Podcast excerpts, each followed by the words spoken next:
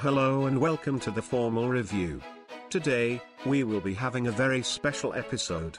So sit back, relax, and enjoy. Hey everybody, welcome back to the Formal Review. Thanks for tuning in. I'm Andre, the critic for Box Office Buzz. In this special episode 10, we will be looking at the top 5 films of the year so far. Now, we have gone through half of the year when it comes to film. Let's look back and see how this year has turned out. There's been a lot of good films. There's been, honestly, a lot of stinkers too. So, some of these films I did not do a podcast because I just started this 10 episodes ago. So obviously there's some films that there isn't an episode on it. But I did write full reviews. If you go to Box Office Buzz, they're all there. And you can read my full thoughts on them. When it comes to the actual episodes that I did do, I'll reference you to those as necessary.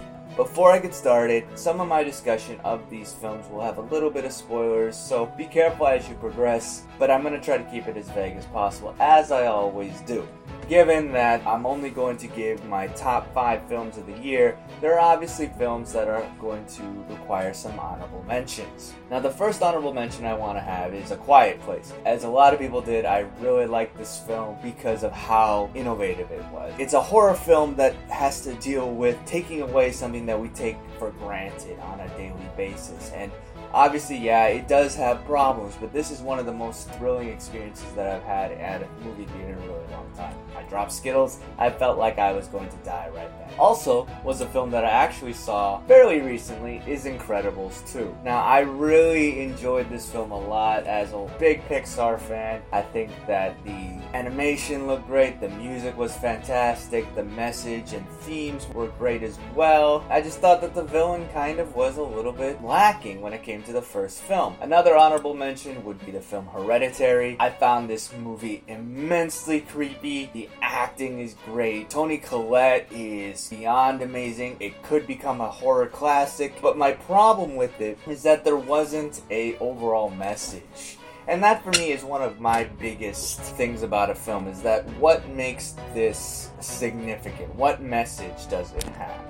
Now, I did talk about this film in a little bit more detail in episode 3, so if you want to hear my full review on it, go check that out. Another honorable mention is You Were Never Really Here. Now, I think this was brilliant film. It was directed well, actors were fantastic. Altogether, it was a very well done film. But my problem is, for me personally, it was very hard to like. It's such a dark and grim world that the main character could kill himself at any moment. You don't really get to know him very much, and that for me takes away from its rewatchability because otherwise I think this film is fantastic. Those are my honorable mentions. Now we're gonna go starting into my top five best films in the first six months of 2018. Number 5. Paddington 2. Paddington 2 is absolutely lovely. It blows me out of the water when it comes to how wonderful and it's acted great. I know this film was released in the UK in 2017, but it was released in the States 2018, so that's why I do include this film. Hugh Grant is probably the best part about this film, and I think that the message of what this film is trying to discuss when it comes to immigration, when it comes to who looks like a criminal, and how diverse and multicultural everyone is that lives in his neighborhood, and how he says, if we're kind and polite, the world will be right. This is a kid's film. And for me, going into a film like this, even if you don't really attach to these messages, the rest of the film is so enjoyable that you can't deny the fact of how lovely it is. And it's such a simple plot. All it is about is Paddington wants to get his aunt a birthday gift. That's it. The message of this film is great in that it's it's not preachy. It's just allowing for children to have conversations with their parents about it. And I think that's one of the best things that a film can do. And honestly, I liked the first one, but it wasn't that great to me. This one nailed it. As a movie sequel, it's one of the best sequels because it made me fall in love with this bear. It's funny. If you haven't seen it, check it out right away. Number 4.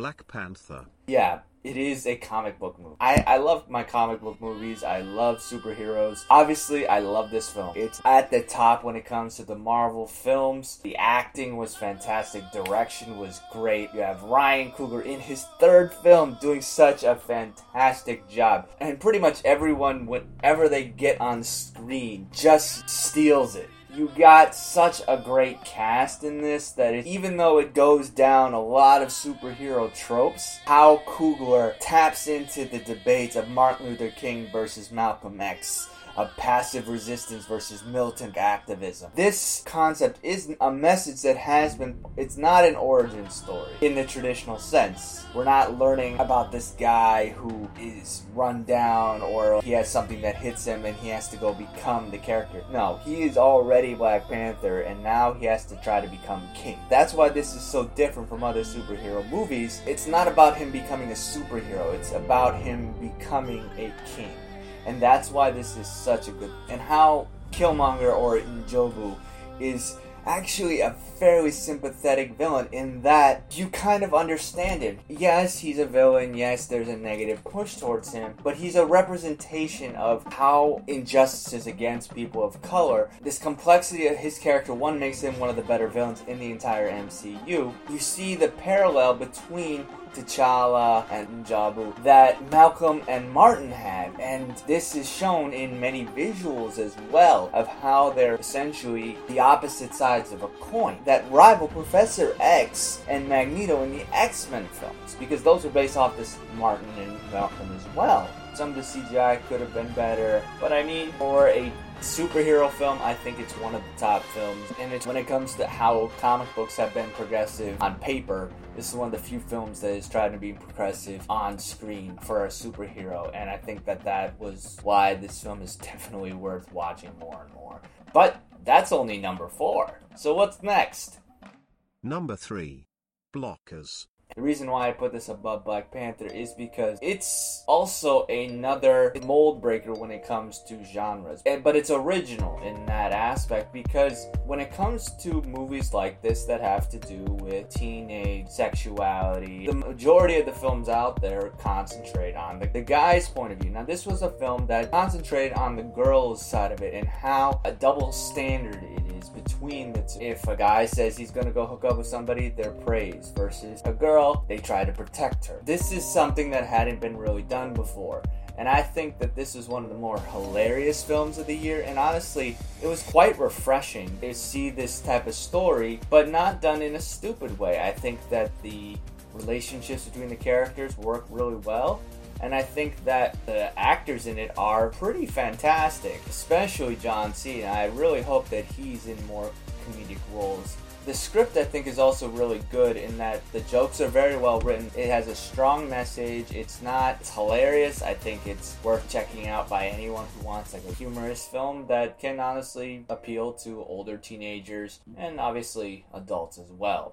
Number 2 First Reformed. This decision between one and two was very hard for me because I enjoyed both of them. They both put messages in them. I started thinking about the film as soon as I left the theater. I love them both. Now, this film I think was very well written and directed by Paul Schrader, who also did Taxi Driver, Raging Bull, and The Last Temptation of Christ. I go into full detail of this film in episode one. But the reason why I think this film is really great is because of how it deals with the debate between spirituality and realism. It's not being controversial, it's not trying to blow your mind when it comes to intense imagery like Darren Aronofsky's Mother from last year. This I love talking about this film afterwards because the film doesn't really give you all the answers and Schrader wants you to think about the film. And Ethan Hawke, I haven't been a big fan of his, but I think he is one of the really strong parts about this film and honestly, if you're looking for a film that is provocative in an emotional and intellectual way, this film will provide that for you.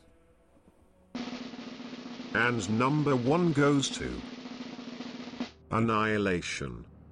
Now, this film I thought was utterly fantastic. This is one of the best sci fi films that I've seen in a while. The director, Alex Garland, who directed Ex Machina, he also did some writing on 28 Days Later and Dredd, takes this sci fi thriller and digs deep into a human nature. And you can see his inspiration from Alien, The Thing, 2001 A Space Odyssey. This film looks at biology evolution and how cells are the center of the world and how small mutations can make a difference. The CGI looks great. The last 15 minutes of this film is probably the most engaged I have been on a film since I saw Blade Runner 2049 for the first time. And the journey that the women have to go through in this film is just emotionally engaging. And how this film goes into concepts of biology and also self destruction. I think this film allows you to get you into this strange, vivid, very intriguing world. The world that the Shimmer has created and the mutated species are odd, but it looks so beautiful. Every moment of this film is just an experience to see on the big screen. This honestly nightmarish world is gorgeous to look at. The women in this are driven by the curiosity to see what the shimmer is. And it's one of the very few films where our entire crew is women. There's not stereotypes of characters in that there's one comedic one, there's one fat one. These characters have specific roles in a mission. You have the biologist, you have cryptic, you have the military one. All of them there are for a specific role. They're intelligent, they're strong, they are able to find out what the shimmer is when honestly every man who went in there before could not do. And I think Portman herself, this is one of her best performances she's had in her entire career.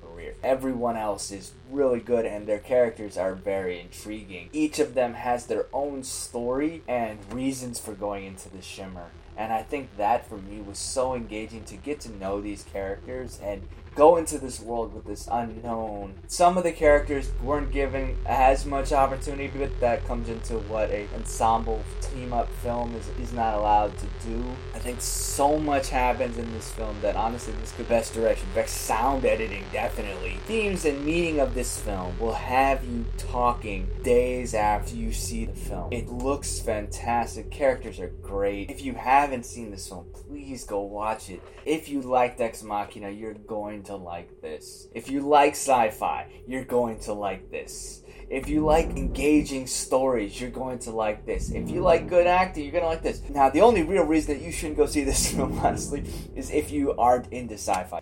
Now, those are my top five films of the year so far. Now, what is your order? Did you have some of the ones that I have? Would you knock some of them off? Put some of my honorable mentions on. What do you think? Talk to me on Facebook. Talk to me on Twitter. Talk to me on Instagram. The URL is all the same at the formal review. And I really thank you guys for listening today. This was one of my favorite episodes so far because I got to talk about these movies that I really liked. So I'm really hoping that you enjoyed it as much as I did. So please subscribe so you can get more thoughts from me when it comes to movies. I'm on Google Podcasts, iTunes, Stitcher, and a lot more. You don't want to miss any episodes. So until next time, I'll see you at the movies. Take care, guys. Thanks for tuning in to this episode of the Formal Review. We hope you'll join us again.